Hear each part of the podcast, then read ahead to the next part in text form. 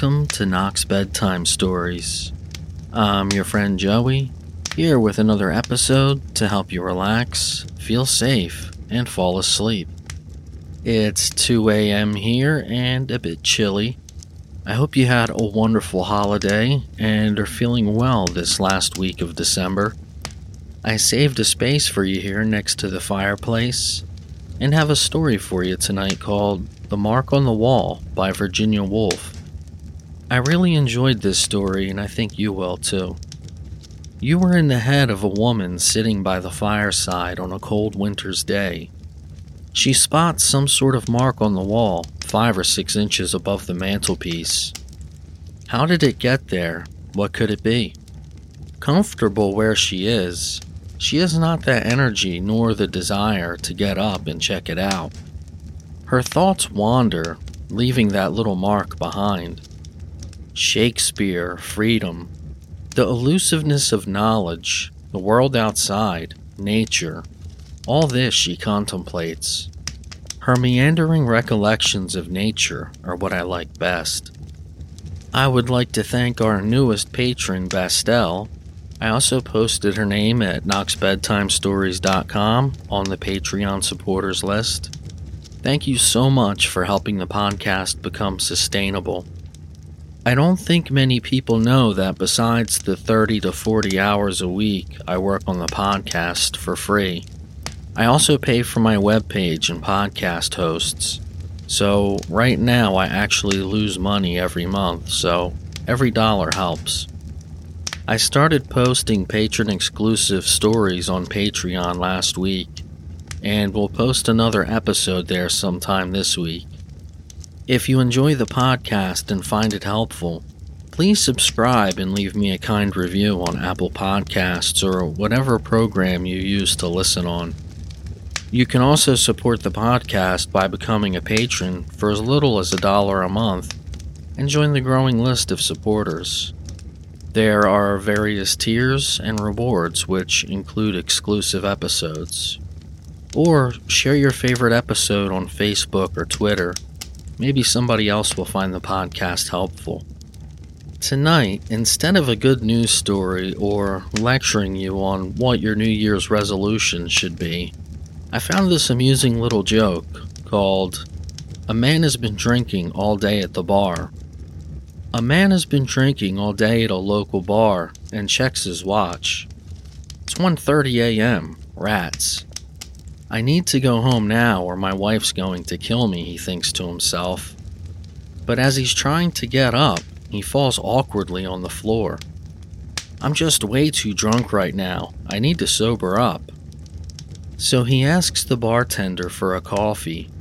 He drinks it up, and 30 minutes later, he tries to stand up, but again falling to the floor, this time even harder. At this point, he realizes he needs to get home no matter what, so he starts crawling towards his house. After 40 minutes, he gets there, lays down next to his sleeping wife, and passes out. The next morning, his wife wakes him up and starts shouting at him. So, how was last night, huh? Was it fun drinking all day? The man is certain his wife was asleep when he got home, so he tries to play it cool. Not really, just hanging with some coworkers. We didn't drink much, just a couple of beers. His wife starts nodding sarcastically in response. The bar owner called this morning. You left your wheelchair there. I hope you found that amusing. The only New Year's resolution advice I'm going to give you is don't take a laxative and a sleeping pill on the same night. Nothing good can come from it. Alright, let's get to tonight's story The Mark on the Wall. Set to relaxing music and this beautiful fireplace. If you're not already laying down, please do so now in whatever way is comfortable. And let's begin. Perhaps it was the middle of January in the present year that I first looked up and saw the mark on the wall. In order to fix a date, it is necessary to remember what one saw. So now I think of the fire, the steady film of yellow light upon the page of my book, the three chrysanthemums in the round glass bowl on the mantelpiece. Yes, it must have been the winter time, and we had just finished our tea, for I remember that I was smoking a cigarette when I looked up and saw the mark on the wall for the first time. I looked up through the smoke of my cigarette, and my eye lodged for a moment upon the burning coals. And that old fancy of the crimson flag flapping from the castle tower came into my mind. And I thought of the whole cavalcade of red knights riding up the side of the Black Rock. Rather, to my relief, the sight of the mark interrupted the fancy for it is an old fancy, an automatic fancy, made as a child perhaps.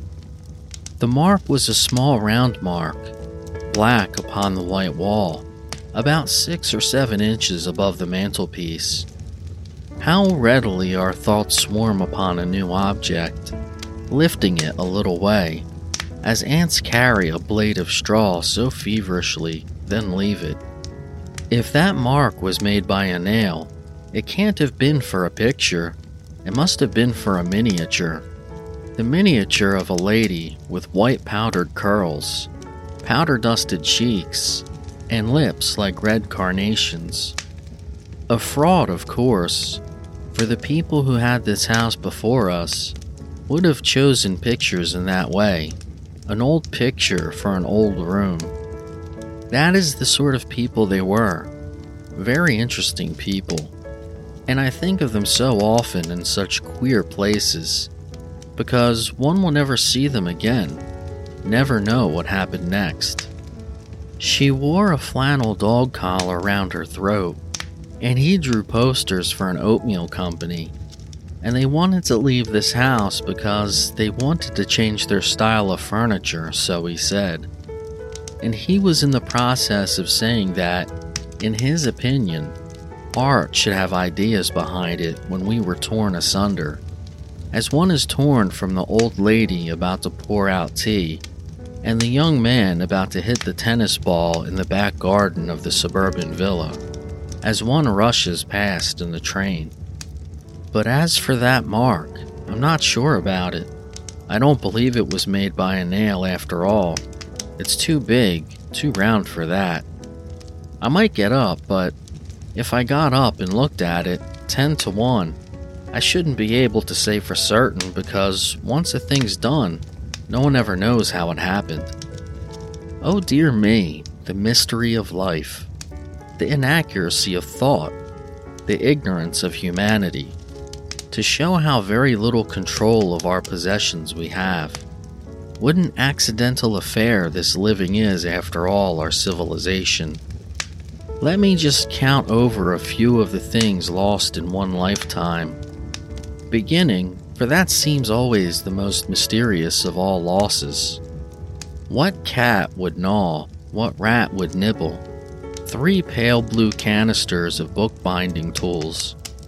Then, there were the bird cages, the iron hoops, the steel skates, the Queen Anne coal scuttle, the bagatelle board, the hand organ, all gone, and jewels too.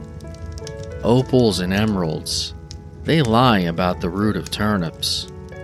What a scraping paring affair it is to be for sure.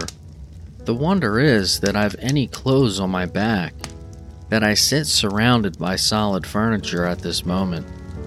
Why, if one wants to compare life to anything, one must liken it to being blown through the tube at 50 miles an hour landing at the other end without a single hairpin in one's hair, shot out at the feet of God entirely naked, tumbling head over heels in the asphodel meadows, like brown paper parcels pitched down a chute in the post office, with one's hair flying back like the tail of a racehorse.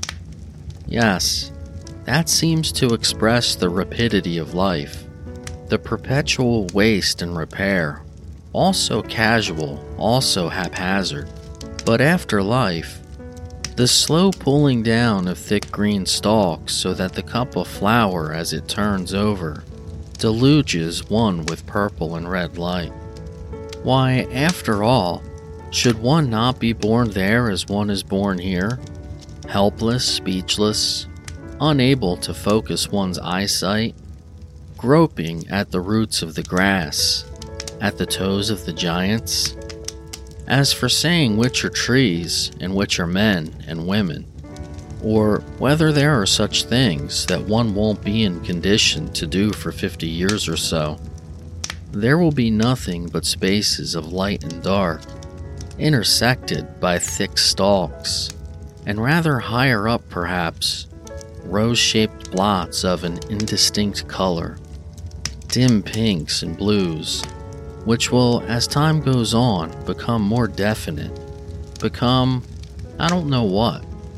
And yet, that mark on the wall is not a hole at all. It may even be caused by some round black substance, such as a small rose leaf left over from the summer, and I not being a very vigilant housekeeper. Look at the dust on the mantelpiece, for example. The dust which, so they say, buried Troy three times over, only fragments of pots utterly refusing annihilation, as one can believe. But I know a housekeeper a woman with the profile of a policeman. Those little round buttons marked even upon the edge of her shadow. A woman with a broom in her hand, a thumb on picture frames, an eye under beds, and she talks always of art. She is coming nearer and nearer, and now, pointing to certain spots of yellow rust on the fender, she becomes so menacing that to oust her I shall have to end her by taking action. I shall have to get up and see for myself what that mark. But no, I refuse to be beaten. I will not move. I will not recognize her. See, she fades already. I am very nearly rid of her and her insinuations, which I can hear quite distinctly. Yet she has about her the pathos of all people who wish to compromise. And why should I resent the fact that she has a few books in her house, a picture or two? But what I really resent is that she resents me. Life being an affair of attack and defense after all. Another time I will have it out with her, not now. She must go now. The tree outside the window taps very gently on the pane. I want to think quietly, calmly, spaciously, never to be interrupted, never to have to rise from my chair, to slip easily from one thing to another without any sense of hostility or obstacle. I want to sink deeper and deeper away from the surface with its hard, desperate facts. To steady myself, let me catch hold of the first idea that passes Shakespeare. Well, he will do as well as another. A man who sat himself solidly in an armchair and looked into the fire, so a shower of ideas fell perpetually from some very high heaven down through his mind. He leant his forehead on his hand, and people looking in through the open door, for this scene is supposed to take place on a summer's evening, but how dull this is. This historical fiction doesn't interest me at all. I wish I could have hit upon a pleasant track of thought, a track indirectly reflecting credit upon myself. For those are the pleasantest thoughts, and very frequent even in the minds of modest mouse colored people, who believe genuinely that they dislike to hear their own praises. They are not thoughts directly praising oneself. That is the beauty of them. They are thoughts like this.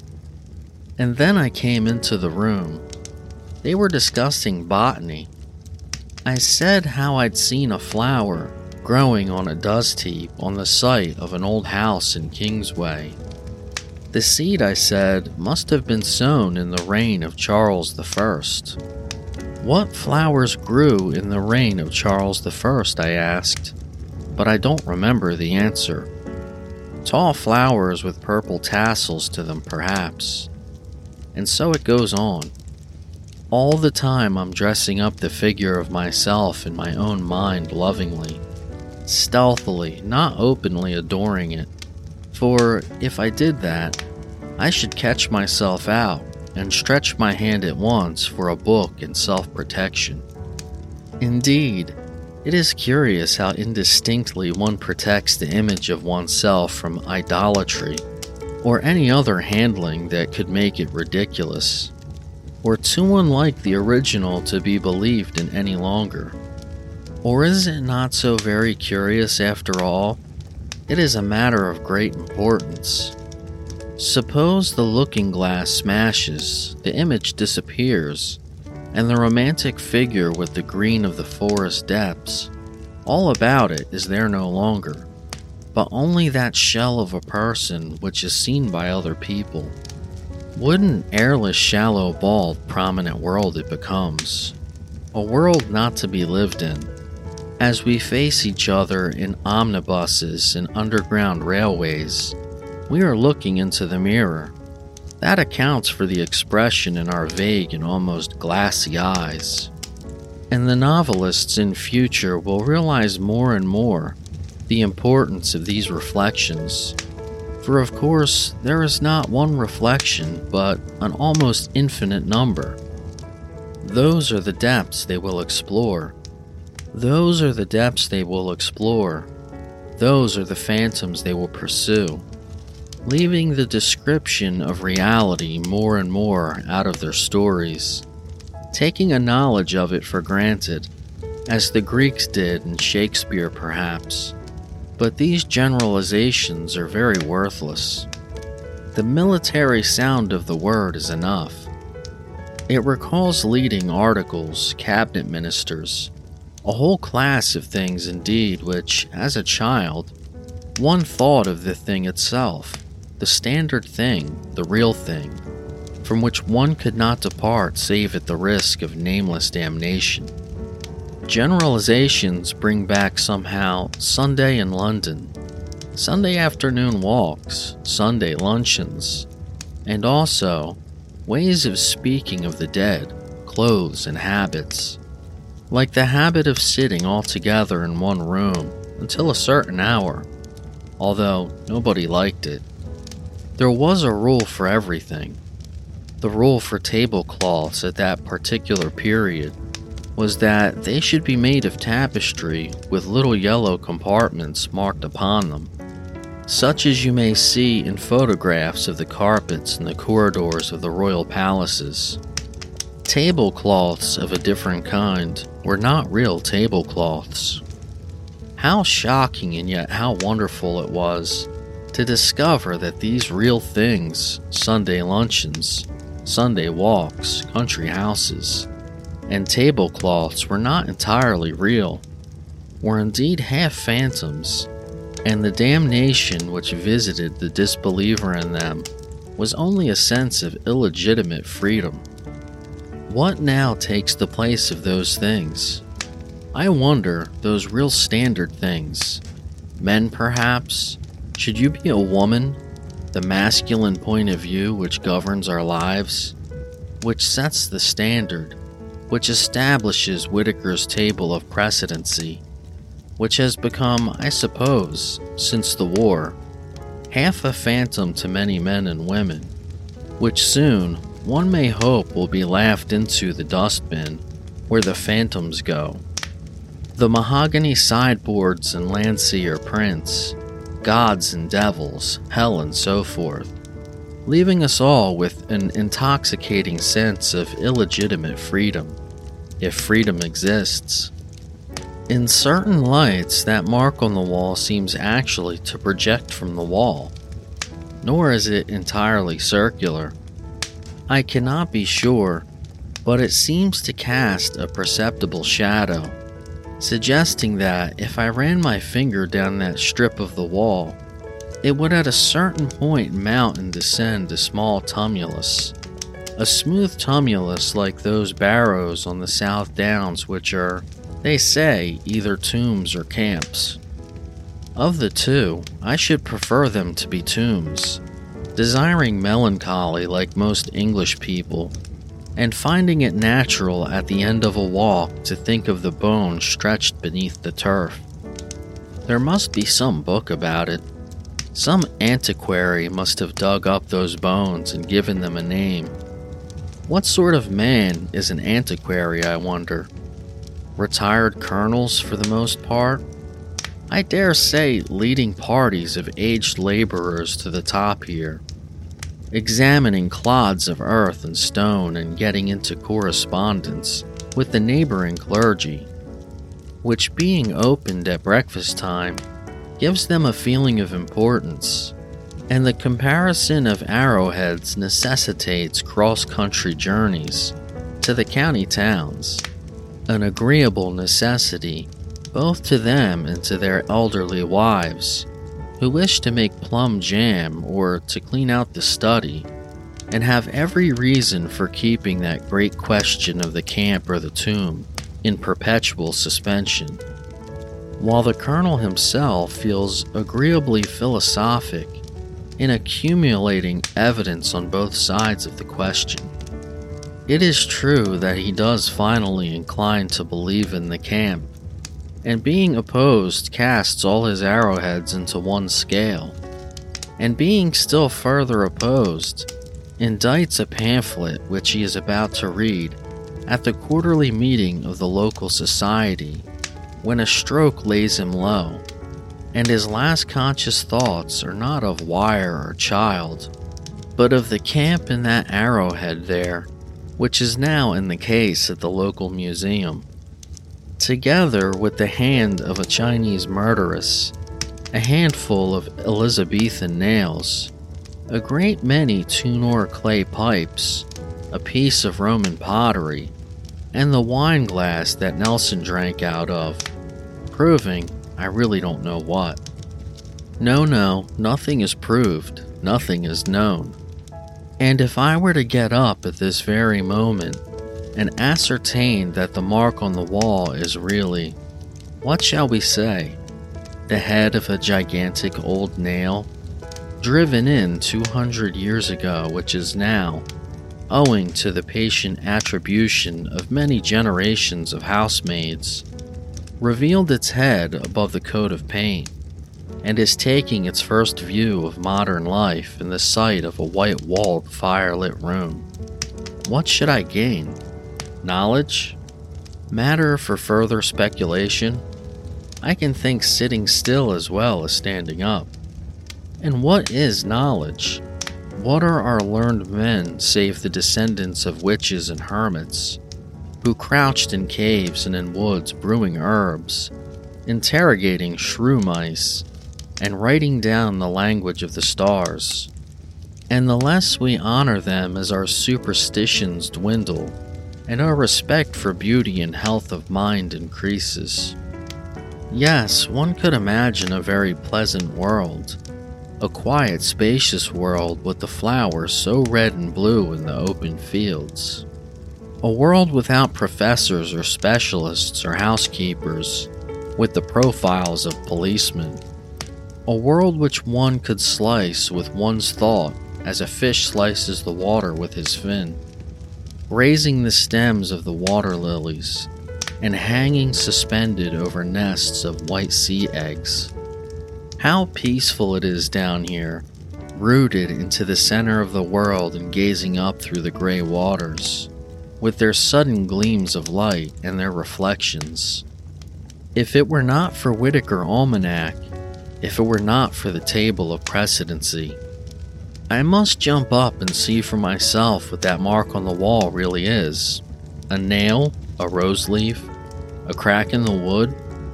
Here is nature once more at her old game of self preservation. This train of thought, she perceives, is threatening mere waste of energy, even some collision with reality, for who will ever be able to lift a finger against Whitaker's table of precedency?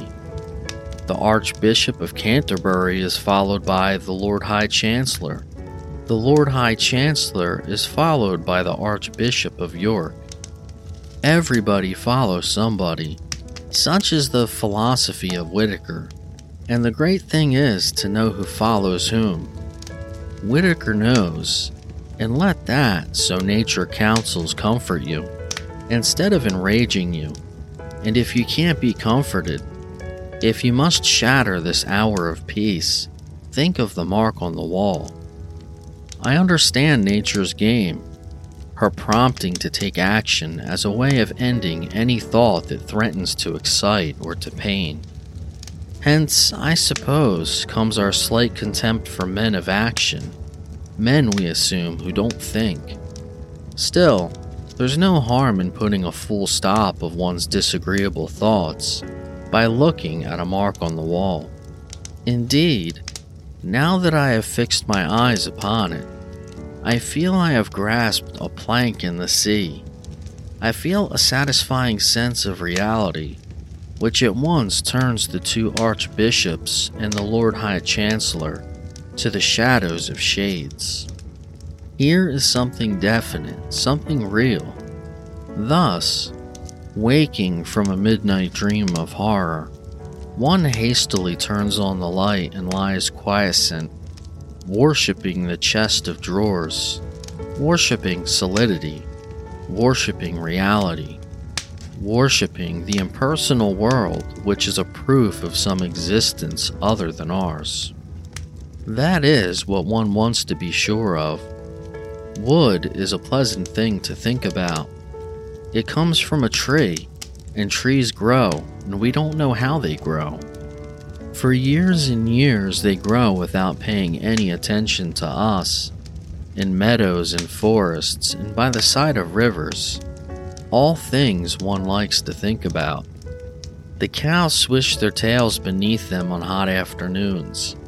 They paint rivers so green that when a moorhen dives, one expects to see its feathers all green when it comes up again.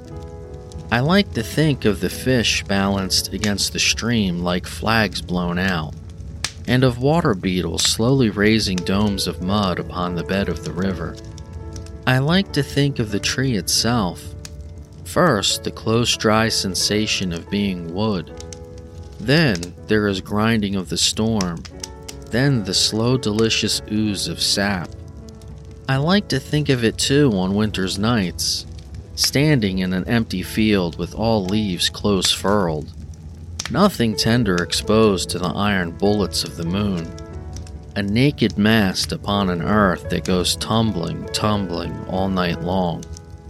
The song of birds must sound very loud and strange in June, and how cold the feet of insects must feel upon it, as they make laborious progresses up the creases of the bark or sun themselves upon the thin green awning of the leaves, and look straight in front of them with huge diamond cut red eyes. One by one, the fibers snap beneath the immense cold pressure of the earth. Then, the last storm comes, and falling the highest branches, drive deep into the ground again. Even so, life isn't done with. There are a million patient, watchful lives still for a tree. All over the world, in bedrooms, in ships, on the pavement, lining rooms where men and women sit after smoking their cigarettes. It is full of peaceful thoughts, happy thoughts, this tree. I should like to take each one separately, but something is getting in the way. Where was I? What has it all been about? a tree, a river, the downs, Whitaker's Almanac, the fields of asphodel. I can't remember a thing.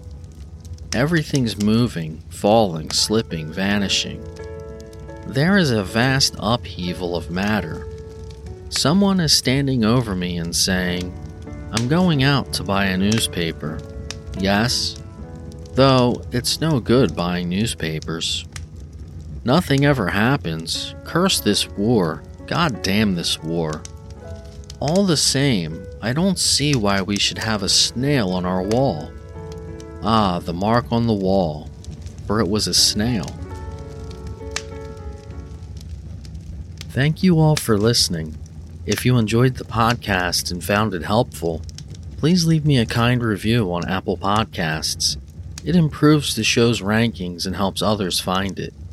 You can also help by supporting the podcast via Patreon at knoxbedtimestories.com and clicking on the Patreon link, or patreon.com forward slash knoxbedtimestories. I wish you all a wonderful night's sleep and a happy, peaceful life. Good night.